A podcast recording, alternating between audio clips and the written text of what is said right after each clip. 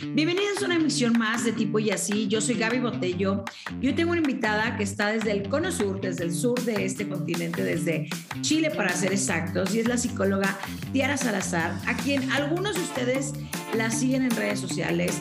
Probablemente eh, han visto por ahí sus posteos que son de una manera muy linda, muy eh, genuina, de, en la cual nos comparte sus conocimientos y sobre todo esta información que Información que cura. Un posteo que te despierta una curiosidad y empiezas a imaginar o empiezas a pensar, bueno, tal vez yo estoy accionando así o he tenido este comportamiento y demás. Entonces, para no hacer mucho énfasis en esto, lo que quiero presentarte, Tiara, ¿cómo estás? Bienvenida. Hola, buenos días, estoy súper bien. Muchas gracias por la invitación. Para mí es un honor estar en este programa. Al contrario, feliz de tenerte y trajimos un especialista para hablar del famoso gaslighting. ¿Qué es? ¿Por qué es? Porque se ha vuelto tan popular esta, esta frase eh, entre muchas chicas, entre muchos chicos. Y para no yo dar una información que no es, es Tiara, que es especialista, nos va a acompañar un poquito en esta conversación y nos va a contar de qué se trata. ¿Qué es el gaslighting y por qué es un nuevo término, por ¿es un término, este, Tiara, cómo lo podemos llamar?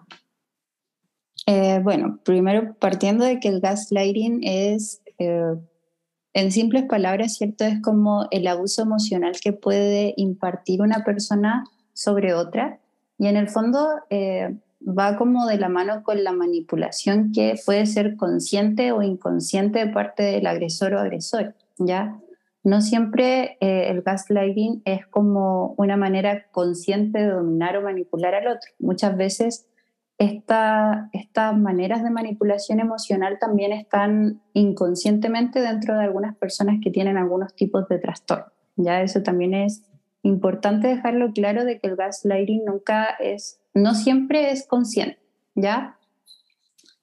Y el término en sí eh, viene como de una película de Hollywood que se llama eh, Gaslight. Creo que es como una terminología eh, de inglés, ¿cierto? Que en el fondo, ¿por qué se tomó este término como para explicar esta manipulación emocional? porque en el fondo el protagonista en específico hacía manipulación emocional de esto de hacerle dudar de la realidad. Entonces esa es la característica, de que en el fondo no es como manipulación emocional en general, sino más bien es como la manipulación emocional de hacerte dudar de que tu juicio, tu versión de la realidad o tu visión de percibir la realidad no es como tú lo planteas, sino que es de otra manera. Entonces, de cierta manera, de eso habla un poquito el gaslight. E, es un término relativamente nuevo o más actual que se está utilizando. Me llama mucho la atención lo que hablas de este abuso psicológico y emocional del cual de pronto es muy que nos podamos confundir. Primero voy por la parte de cuando el agresor, por llamarlo de esta manera, no es consciente de esto. ¿Qué es lo que está viviendo o qué es lo que vivió este agresor para tener este, este comportamiento? Algunos términos que nos puedas compartir, porque a veces puede ser que hasta tú mismo lo hayas hecho y no te hayas dado cuenta. Claro, puede pasar, puede pasar de que muchas veces eh, caemos en este tipo de conducta, ¿cierto? Que en el fondo pueden abusar de otra persona emocionalmente, sin embargo, ¿qué antecedentes puede haber en un agresor o agresora? En este aspecto eh, depende, depende de muchos factores. Pero voy a nombrar algunos que son más conocidos. Por ejemplo, que el abusador haya vivido con padres o haya sido criado con padres o cualquier tipo de cuidador, abuelito, tía, que en el fondo hicieran lo mismo con él. Entonces sería una manera muy fácil de solamente replicar eh, el patrón de conducta que hicieron con él. Sino eh, también eh, hay otros tipos de trastorno, por ejemplo, si el agresor ya hubiera desarrollado algún tipo de trastorno que llevan a esto, como por ejemplo el trastorno personalidad narcisista. Entonces, en ese aspecto, las personas que tienen un trastorno personalidad narcisista tienden a, uno de sus rasgos más característicos es la manipulación emocional con sus víctimas. Entonces, a eso iba con que a veces es consciente y otras veces inconsciente, porque, por ejemplo, si hay una persona con rasgos sociópatas, es lo más probable que lo haga consciente, sin sentir culpa, ¿cierto? El hecho de, manipular emocionalmente y hacer dudar a su víctima de, de, lo que está pasando, de lo que está viviendo. Sin embargo, por ejemplo, eh, hay trastornos que a veces em, lo hacen inconscientemente sin ser conscientes de que están ocupando este tipo de manipulación emocional, como por ejemplo los trastornos de personalidad borde. Ya, no sé si eso responde a la pregunta o... Sí, totalmente, porque, o sea, por ejemplo, eh, una acción que se vuelve constante y que a lo mejor, pongamos el, el ejemplo más, más clásico que es una pareja, ¿no? El agresor o la agresora, porque también puede ser eh, este, hombre o mujer, que venga con este patrón de casa y que no lo esté haciendo consciente y no lo esté haciendo con una intención o una mala intención y genera algo negativo en la otra persona. Este patrón de conducta es complejo porque de pronto, o sea, quisiera como llegar también a, al punto y la información que yo tengo es que es este patrón cuando tú como víctima o, la víctima se siente manipulada y que llega a dudar hasta un poco de tu percepción, ¿no? juicio o de lo que hiciste. Eso es para como primero para empezar ahí. O sea, cuando de pronto tú estás en pareja, con una amistad y que tú empiezas a dudar de ti mismo cuando tú estabas muy seguro de lo que habías hecho. Y cuando tu victimario, está correcto, eh, empieza a tener como estos comportamientos y te va llevando hacia este, hacia este, hacia este lugar, ¿no? Este lugar de duda, por así llamarlo. Y a veces no te das cuenta. O sea, te das cuenta ya muy tarde y de pronto ahorita que mencionabas de un sociópata, una persona narcisista, pueden sonar palabras en un lenguaje común como muy, hasta incluso muy fuertes y, y, muy agresivas, eh, pero es un patrón y es un, y es un comportamiento del ser humano también. Y nos cuesta porque cuando estás en una pareja hay que decir, no, pues mi ex es narcisista, no nos gusta socialmente decirlo. O sea, y, creo que por ahí podemos empezar también, este, cómo detectar, pero bueno, son varios patrones y son, son varias cosas. Vamos por pasos. Este, estás en una relación, esto puede suceder familia también incluso, ¿no? Cualquier, cualquier relación puede, con persona. Puede ser, por ejemplo, en cualquier vínculo, incluso de padres hacia hijos. Entonces puede darse en cualquier vínculo realmente trabajo, compañeros, amigos, etcétera. Sí, trabajo, amistades, eh, incluso hasta en relaciones psicoterapéuticas. ¿Qué quiere decir esto? Que incluso hay psicólogos, ¿cierto?, que de manera antiética eh, hay casos que han dicho, me ha, me ha hecho dudar de mi realidad. Entonces, de cierta manera, es importante la psicoeducación respecto a estos temas para que las personas estén alertas de, de cierta manera, eh, identificar cuando alguien está haciendo este tipo de abuso emocional, ¿ya? Entonces, en ese aspecto es importante identificar que, por ejemplo, las características para saber si yo estoy sufriendo de gaslighting o no, es dudo demasiado de mi percepción, dudo demasiado de lo que yo estoy viendo, lo que yo creo que es, o estoy constantemente cuestionándome acerca de de si lo hice bien o no, o cuando estoy cerca de esta persona me pongo un poco más ansiosa y tengo mucho miedo a equivocarme o no. Por ejemplo, no digo que si sucede todo esto es que sufras de gaslighting, pero en el fondo son pequeñas señales que te pueden advertir de que puede ser de que sí lo estés sufriendo. Entonces, en ese aspecto, eh, en cualquier vínculo que tú tengas, profesor, em, con el caballero, eh, ¿cierto? Que em, trabajas, con cualquier persona, ¿cierto? Hasta tus padres, tu familia, primos, amigos, todo puede pasar. Entonces, por eso que hay que tenerlo bien en mente. Y también decir de que el gaslighting es como un abuso emocional que de cierta manera ha sido normalizado por la sociedad durante mucho tiempo, sobre todo eh, por parte de los padres hacia los hijos, como esto de decir, no sé, niños preguntando al papá, pero es que yo vi esto y es como, no, cállate, tú no viste eso, no fue así. Entonces, de cierta manera, esos niños se convierten en adultos en algún momento que siguen prosperando y siguen repitiendo una y otra vez este patrón que es desadaptativo. Qué, importante lo que acabas de mencionar y las principales como características con las que puedes detectar, porque es muy fácil que te confundas, eh, porque puedes decir, es una cuestión de percepción, no estoy recibiendo con, con humildad una opinión de alguien más, eh, eh, tal vez yo estoy mal y la otra persona está bien.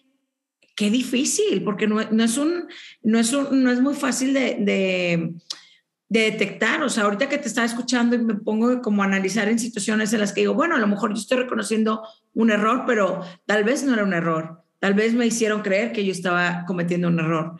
¿Me explico? O sea, sí es, sí es, es complejo. Y es justamente es, esas las consecuencias que y la finalidad del gaslighting es como de cierta manera hacernos sentir de que somos nosotros las que nos equivocamos y que nosotros, fue en nosotros el error, o sea, nosotros lo contamos mal, nosotros lo hicimos mal, entonces provoca muchas consecuencias negativas en la persona como disminución de autoestima, como en el fondo también afecta bastante la personalidad, personas que pueden ser muy alegres, muy comunicativas y que de la noche a la mañana también se vuelvan más retraídas, más apagadas, porque en el fondo eh, se vuelve una persona mucho más insegura de comunicar, porque no sabe si lo que está hablando es real, o si realmente lo que siente es real, porque están estos, por eso decía que era importante eh, poner atención como en frases, hay, hay frases clichés que son muy gaslighting, que son como, por ejemplo, eh, estás exagerando. Eso es muy gaslight, porque aunque la persona, yo siempre le digo a mis pacientes, como que en el fondo, eh, para una persona puede ser el fin del mundo, no sé, que se le quiebre una paleta de maquillaje, y para otra puede ser el fin del mundo estar muy enfermo.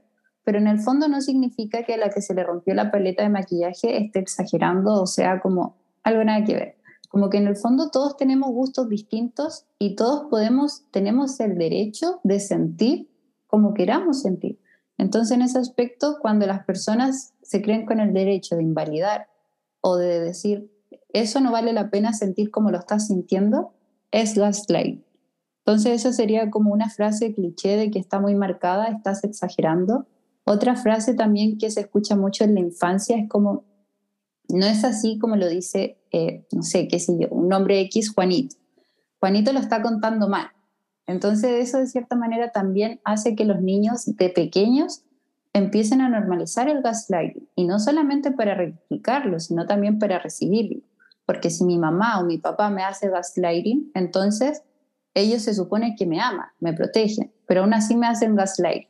Entonces, en ese aspecto, luego cuando yo crezca, voy a dejar que mi pareja también lo haga, porque si mis papás me amaban y me lo hacían, entonces... Porque la otra pareja no, claro. Claro, entonces de esa, eso igual es muy importante como eh, poner atención tanto eh, uno que es adulta en sus relaciones sociales actuales y, por eso también metí como el, el, término de vínculo psicoterapéutico, porque incluso hay que tener atención ahí, como en todos los vínculos que uno tenga, psicoterapéutico, laboral, académico, familiar. Sin embargo, también poner atención como uno está haciendo como adulto con los niños, con los adolescentes, sobre todo con los adolescentes, que es la etapa donde los niños están más hipersensibles, ¿cierto? Y en el fondo eh, es una etapa de hipersensibilidad normativa, sin embargo los adultos tienden a hacer bastante gaslighting con ellos, como en el fondo de, que dejen de hacer drama por cosas por cualquier cosa, claro, etcétera, etcétera. Y eso también es estarle enseñando yo si soy su hermana mayor, yo si soy su mamá, yo si soy su tía, a que otras personas luego lo hagan y ellos lo acepten. Porque si las personas que mamaban me hacían gaslighting, ¿por qué después otra persona no lo va a hacer? Obviamente uno no lo piensa de esa manera, pero inconscientemente lo recibe como algo que está bien. Yo considero que si es dentro del círculo cercano, por ejemplo, si uno ve una amiga o una pareja o una familia, ¿cierto? Que en el fondo tiende a, ser más dramática, dramática o dramático es la palabra como exacerbar constantemente las cosas eh, y cosas que la mayoría de las personas no exacerba, lo más adecuado sería no decir estás exagerando.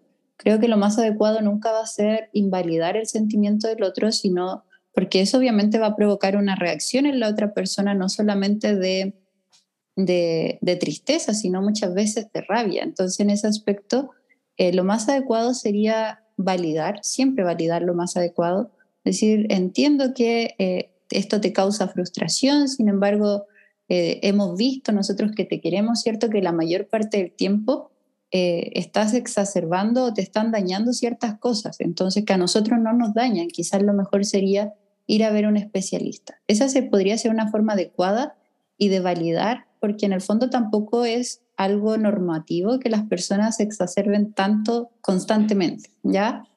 Yo ponía un ejemplo que fuera, eh, que fuera como, no recurrente, que fuera como una persona, por ejemplo, lo del maquillaje era como una persona que ama maquillarse y si le rompe una paleta es como algo terrible. Y otra persona que ama leer, por ejemplo, si se le moja un libro sería terrible.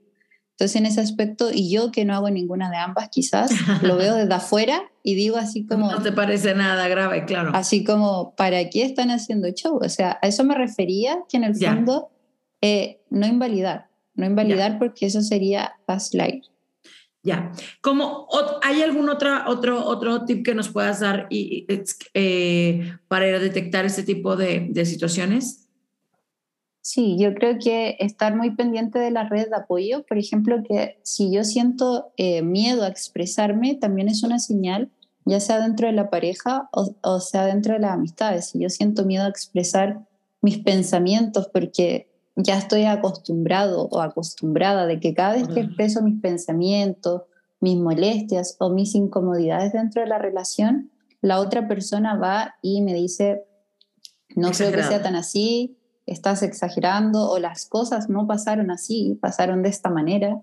Y si eso ya es un constante, esa sería una señal muy clara. Primero, tenerle miedo a la pareja o a las amistades no es saludable. Como que en el fondo em, ¿Cómo detectarlo? Tener, si sientes miedo ante tu pareja o familiar eh, al expresarte, si dudas constantemente cuando están discutiendo, están hablando de un tema, una diferencia de opinión, ¿cierto?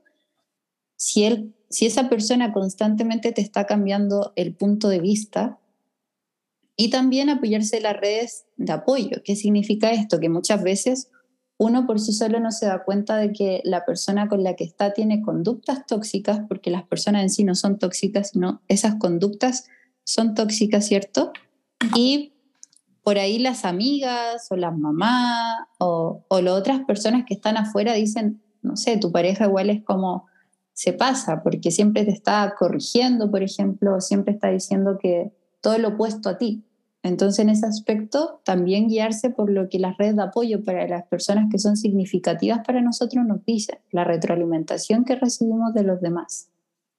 Claro, hay unas frases que, tengo aquí, eh, de, son ejemplos comunes de cómo puedes también reconocer, tú me dices si están correctos o no, cuando alguien te dice, eso nunca sucedió, o sea, como que te hacen creer que nunca pasó algo, que nunca sucedió. Eres demasiado sensible, estás exagerando, tienes una memoria terrible, no te acuerdas de eso, pero pasó así, fue de esta manera.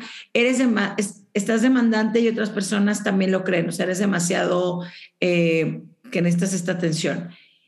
Y espero que pienses que que, no te, que te lastimé, otra frase que encontré por aquí, deberías haber sabido cómo reaccionaría, o sea, como que tú tienes la obligación y demás. ¿Son correctas esas frases o son cosas que te, que te puede decir alguien que te está haciendo gaslighting? Sí, son demasiado correctas. Creo que en sí, en sí una persona que intenta como manipular tu juicio de realidad también intenta como culparte de ello, así como eh, hice esto porque tú hiciste esto otro también, sobre todo cuando hay agresión física dentro de las parejas o dentro de los padres también hacia los hijos. O sea, te golpeé porque quería lo mejor para ti, tú lo sabes, ¿cierto? Como haciendo esa pregunta como para eh, hacer la manipulación que desean, porque en el fondo quizás la víctima, ya sea la pareja o el, el hijo hija que está recibiendo el golpe, sabe dentro de él como no está bien, no me gusta, cómo alguien que me ama me puede hacer esto pero en el fondo, luego de golpear, van y tratan de cambiar todo el escenario, toda esta versión y le dicen, te golpeé porque te portaste mal o te golpeé porque te amo y quiero lo mejor para ti. Entonces eso ya es una forma más de manipulación que suele ser la mayoría de las veces más consciente que inconsciente de parte del agresor. Cuando te están pasando estas cosas y ahorita si alguien nos está escuchando de, de, de eso que está pasando, ¿cuáles son los, cuál es tu reacción? Ya que estás teniendo esa conciencia, ¿cómo debemos eh, reaccionar? ¿A quién nos tenemos que acercar? ¿De qué manera? ¿Cómo puedo salir de este círculo? Porque pronto es un círculo tan vicioso que es muy complejo en un momento y que te llegue un chispazo de iluminación y que digas, voy a cambiar, no quiero en una relación así. ¿Cómo puedo hacer para alguien que está viviendo una situación así? La verdad es que em, para las personas que están viviendo agresión es bastante difícil salir de relaciones así, sobre todo cuando hay violencia psicológica, sexual y física. Entonces, en ese aspecto, em, pedir ayuda, pero sin embargo, pedir ayuda es algo, también una frase cliché que todo el mundo dice, pida ayuda. Y también este, quizás este podcast puede llegar a las redes de apoyo, que son las amigas, las familias, que muchas veces se cansa de ayudar a la persona agredida por decir, ah, pero si van a volver igual. Esa también es una frase súper eh, escuchada, así como ya, pero ¿para qué me voy a meter si van a volver? Haga lo que quiera, claro, que dice haga lo que quiera. Pero en el fondo ahí está como la responsabilidad también social, si es una familia, si es una hermana, prima, de nosotros mismos de también de cuidar, de, de entender de que esto es una enfermedad psicológica, que seguramente esa persona tiene dependencia emocional y no, la dependencia emocional en sí no es solamente un, rasgo, sino también es un trastorno. Está el trastorno de personalidad dependiente que da súper, súper bien. O sea, dentro del DSM5, a mí mi profesora, nunca se me va a olvidar, nos enseñó que el trastorno narcisista con el trastorno dependiente son la mejor pareja de, del manual, libro de manual del diagnóstico psicológico. ¿Por qué? Porque el narcisista obtiene todo lo que quiere de la dependiente, porque la dependiente la va a adorar, se lo da. Y la dependiente necesita a alguien que sea espectacular para seguir, para depender de esa, de esa grandeza. Y es lo que el narcisista da en cuanto a su ego inflado. Entonces, respecto a eso, constantemente ellos, es muy difícil que se dejen, porque ella nos explicaba que era como el guasón y la Harley Quinn, como en el fondo nos explicaba de esa manera para que lo pudiéramos eh, entender en base a una metáfora, ¿cierto? Que eh, es como una pareja muy difícil que se dejen porque se repiten una y otra vez el patrón que los llevó a ese trastorno. O sea, para que se conforme una personalidad dependiente tienen que haber padres narcisistas. Y para que se conforme una personalidad, un trastorno eh, narcisista, también tienen que haber o padres narcisistas o también padres con rasgos dependientes, como demasiado eh, sobreprotectores, por así decirlo, que llenen el ego del hijo. Entonces en ese aspecto también se repiten una y otra vez el patrón y va a costar mucho quizás que se deje, incluso aunque vayan a terapia, va a costar bastante. Entonces en ese aspecto eh, es un llamado a la familia, a las amigas, como que aún así no se alejen de esa persona, porque al final lo que quiere eh, la persona narcisista, sea hombre o mujer, es alejar a la víctima de sus redes de apoyo, porque mientras menos redes de apoyo tenga, más vulnerable va a ser esa persona, porque es algo que utilizan en su contra, así como, ya, ¿y qué vas a hacer? ¿Te vas a ir si no tienes ni amigos, no tienes ni familia? Entonces, en ese aspecto, eh, aunque estén te cansados... De que te vuelves más, más vulnerable y víctima aún, más, porque te, ya te crearon esa realidad. Exacto. Entonces, en ese aspecto, como un llamado a la red de apoyo también de que estén atentas, de que eh, las denuncias al maltrato, em, eso depende de cada país, pero al menos acá se pueden poner anónimas también acá en Chile. Entonces también pueden informarse respecto a eso, eh, denunciar si ven algo extraño, si ven algo eh, forcejeos o si ven a su, a su familia, ¿cierto? A esta persona víctima la ven como escondiéndose o con moretones, señales de que le dicen que algo raro está pasando, pueden poner una denuncia o hablar con ellos también. Qué, interesante lo que estás comentando y ahorita que hablabas de la educación de los padres hacia hijos. Eh, hay una frase muy común en, en México, no sé si en Chile la utilizan, pero es, nadie nos enseñó a ser padres. Y en ese proceso de responsabilizarse es muy duro porque llegas a lo mejor en ese momento y pues te, encuentras con mil cosas, tratas de hacer lo mejor posible de acuerdo a tu conocimiento, pero estás a lo mejor repitiendo patrones que vienes de, de, antaño. Ahora, estábamos hablando ahorita justo de, de, la víctima, de cómo se comporta, de cómo recibe, pero lo mencionaste, dijiste, claro, para ver un, un narcisista tiene que haber alguien dependiente o codependiente vamos a describir a un narcisista, porque ahorita hablabas de que es un personaje charming, encantador y tal, pero ¿cómo tampoco no tenerle miedo a todas las personas que son simpáticas y encantadoras y que digas, no, no es un narcisista?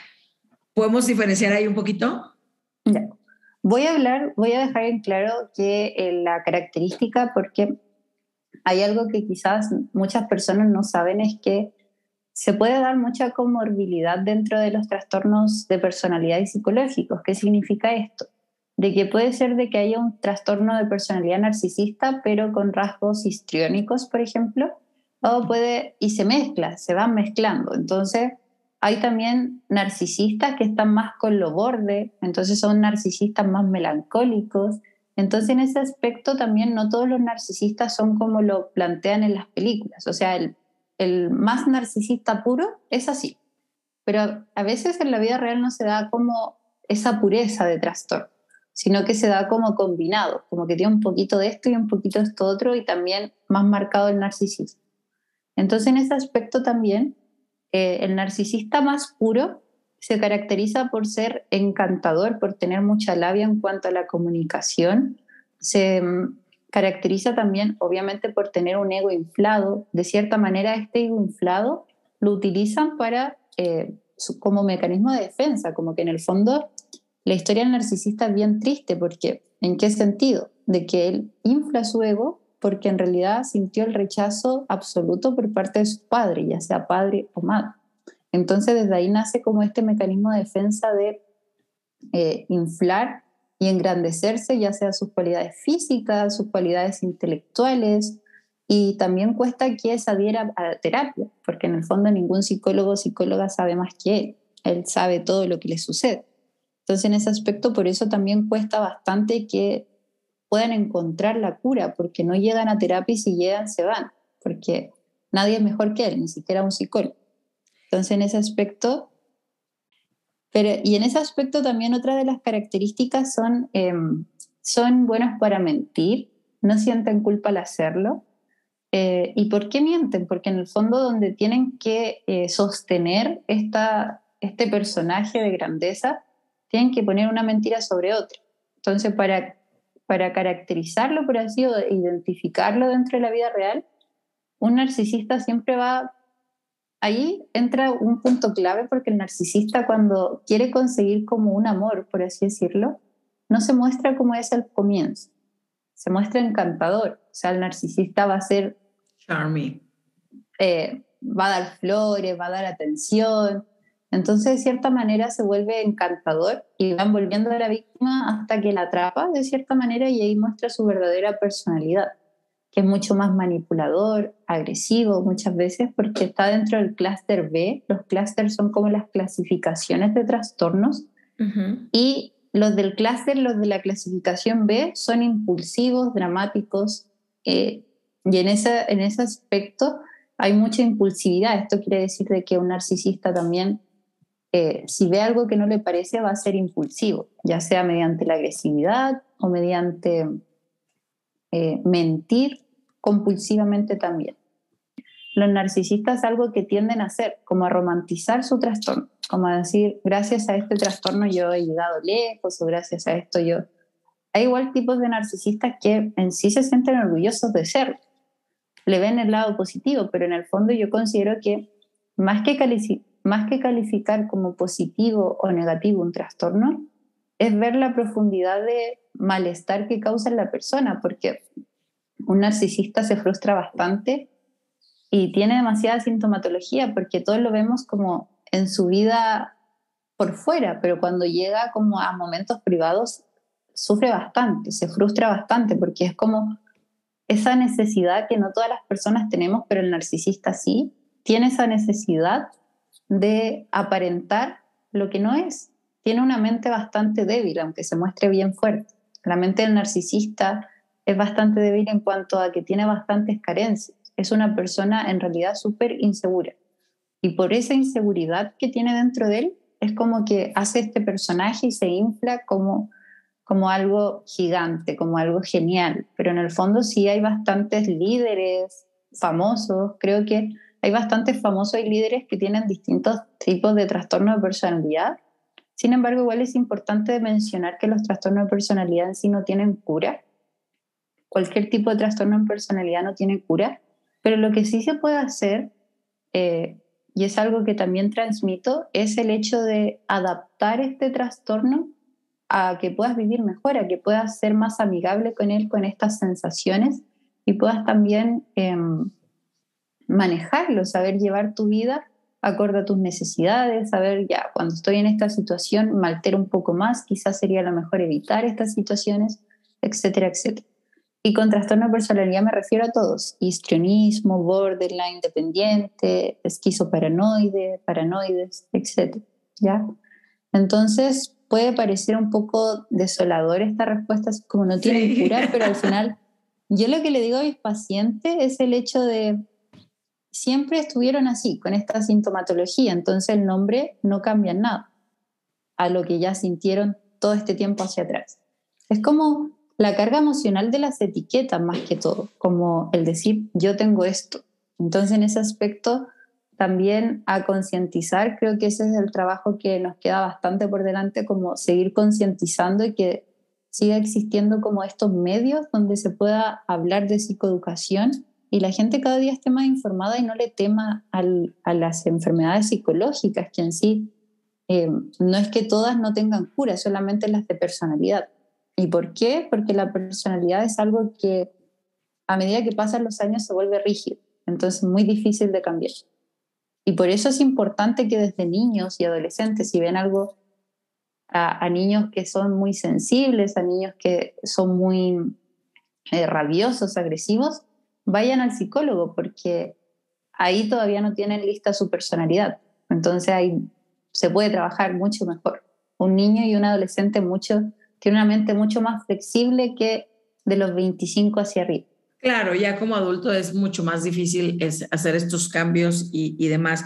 Hablas de un punto muy importante que nosotros nos gusta tocar mucho en este podcast, que es la psicoeducación emocional, todo. O sea, eh, creo, creo que estamos en una etapa de, de, vida en la que se hablan mucho más abiertamente de estos trastornos, de situaciones que pasan o enfermedades en las cuales antes tenías mucha pena o ni siquiera las nombrabas.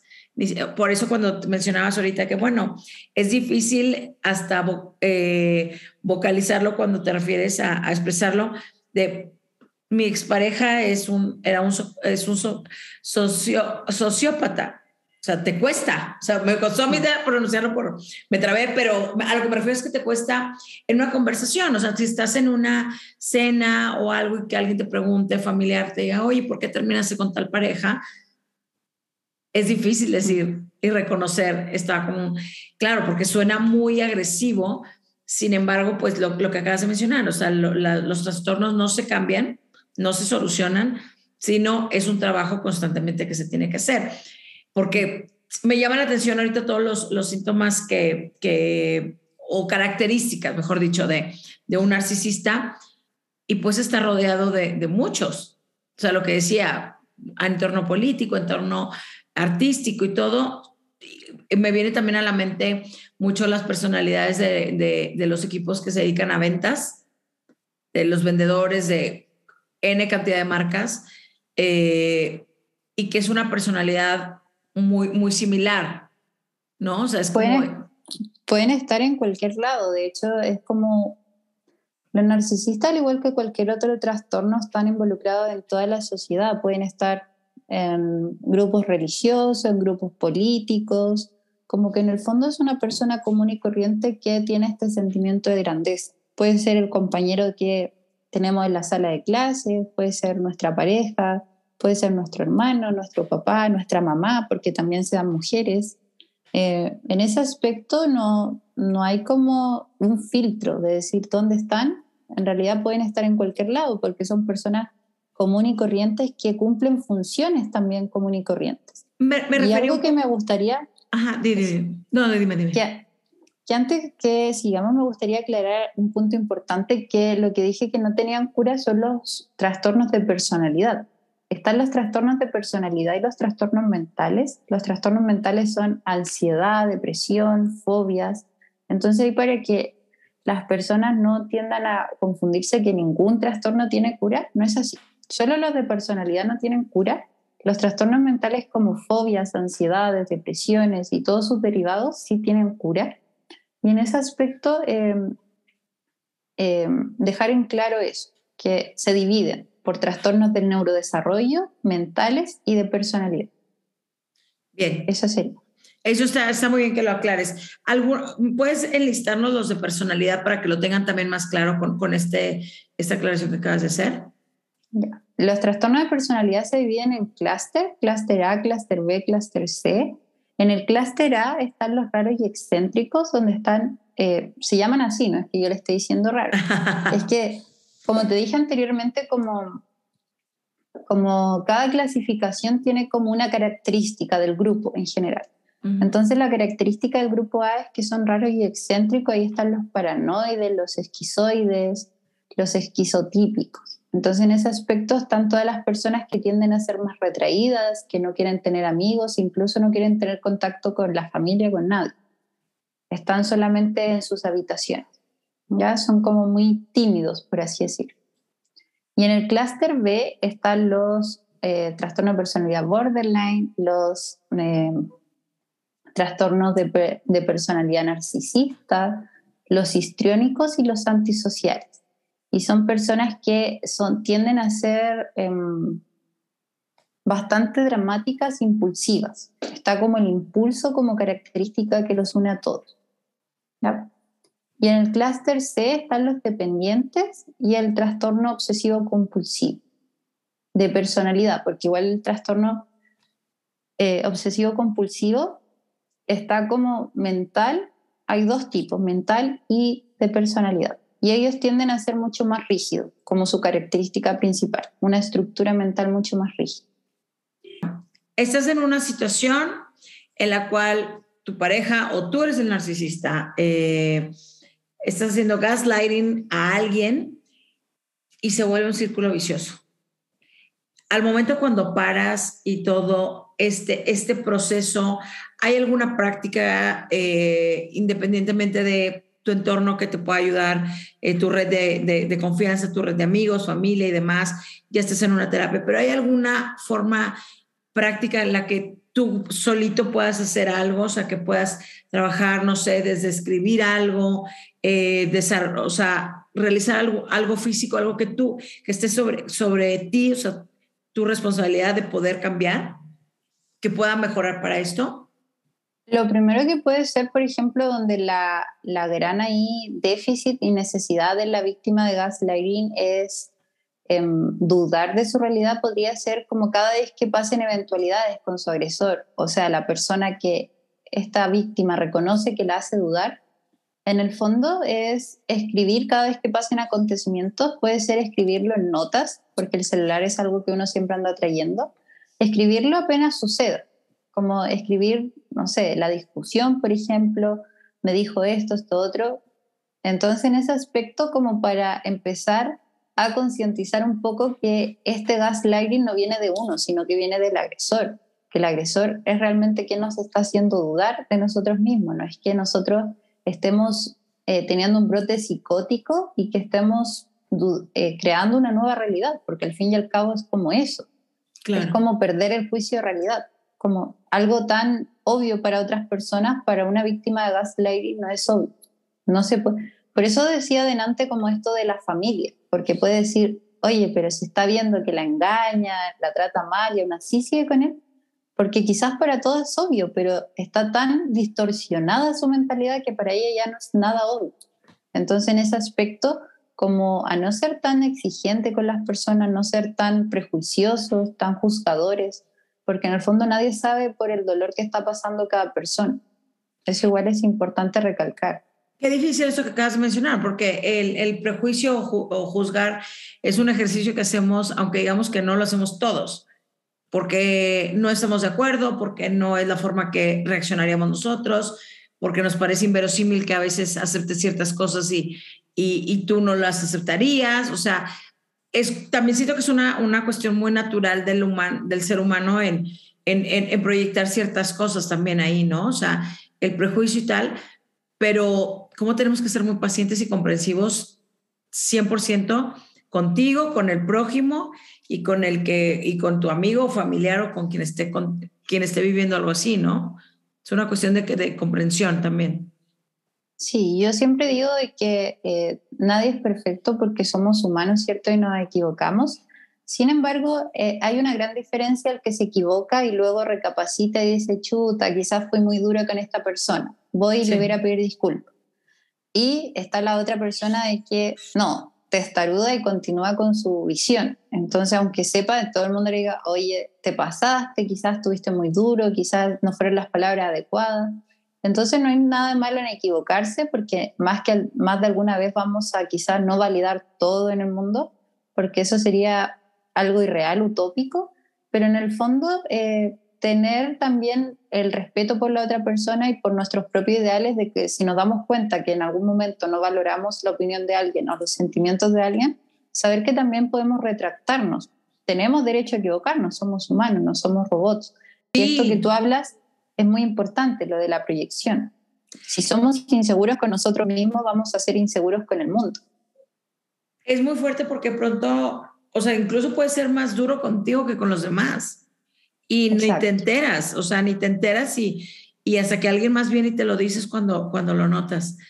Eh, me encanta platicar, esta conversación está muy interesante, el tema da mucho y obviamente eh, te, te, deja reflexionando muchísimo y, y, pensando, he actuado bien, he actuado mal, qué puedo cambiar, qué no puedo cambiar, dónde he estado yo en una situación en la que me siento eh, vulnerable y he vivido gaslighting o no, o yo he generado gaslighting inconscientemente sobre otra persona y te da para, para reflexionar muchísimo. Sin embargo, esto es una probadita de, de, un, de un proceso en el que uno, de entrada creo que es individual, habrá momentos en terapias que son en pareja o grupales, pero ¿dónde te pueden contactar? Este, das citas también este, virtualmente, etcétera, ¿no, Tiara?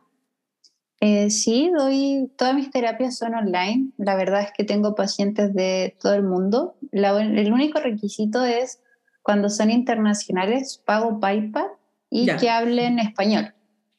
Para que sea más fácil la comunicación. Claro, entonces en ese aspecto esos son los únicos dos requisitos. Eh, me pueden encontrar en mi Instagram, es mi único medio de, de comunicación, por así decirlo, es arroba psicóloga tiara y ahí en mi perfil está el link de mi secretaria y ahí pueden contactarme para una hora de atención. Perfecto. Tiara, me encanta platicar contigo. ¿Algo más que quieras compartirnos acerca de este tema tan interesante que tiene tantos aristas y, y este trastorno que nos trae? Lo escuchamos, lo escuchamos, pero no lo teníamos tan claro. Y bueno, esto fue una pequeña introducción, pero ¿algo más que quieras compartirnos, Tiara?